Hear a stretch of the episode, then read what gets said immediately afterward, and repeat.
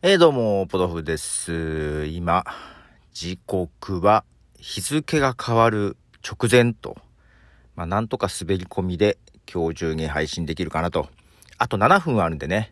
えー、3分ぐらい録音して、まあ2分ぐらいあれば配信できるでしょうということで、はい、ポトフでございます。えーっと、ポッドキャストアプリでのね、あの、ランキング、まあ、アプリだけじゃないですけども、えー、ポッドキャストランキングとかいうね、サイトもありますけども、ランキング、まあ、普段あんまりランキング気にしないんですけどもね、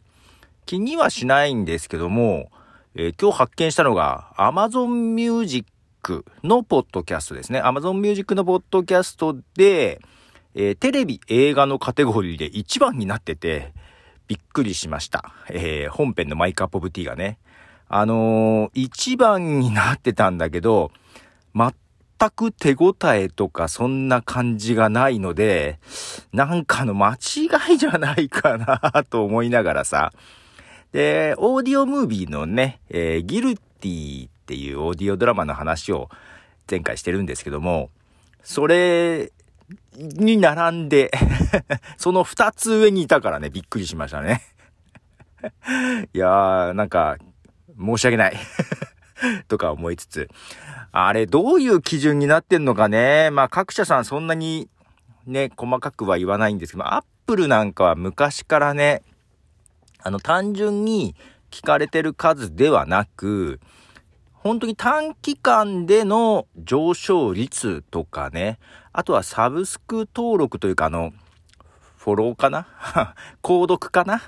の数とかも影響しているような感じとかね。なので、あの、新しく作った番組とかはね、あの、購読者数多かったり、最初はみんな告知するからね、一気に短期的にね、視聴者が増えるので、その、成長率というのかな？のいうのは上がりやすいので、結構始めたばっかのやつって上がりやすかったりするんですよね。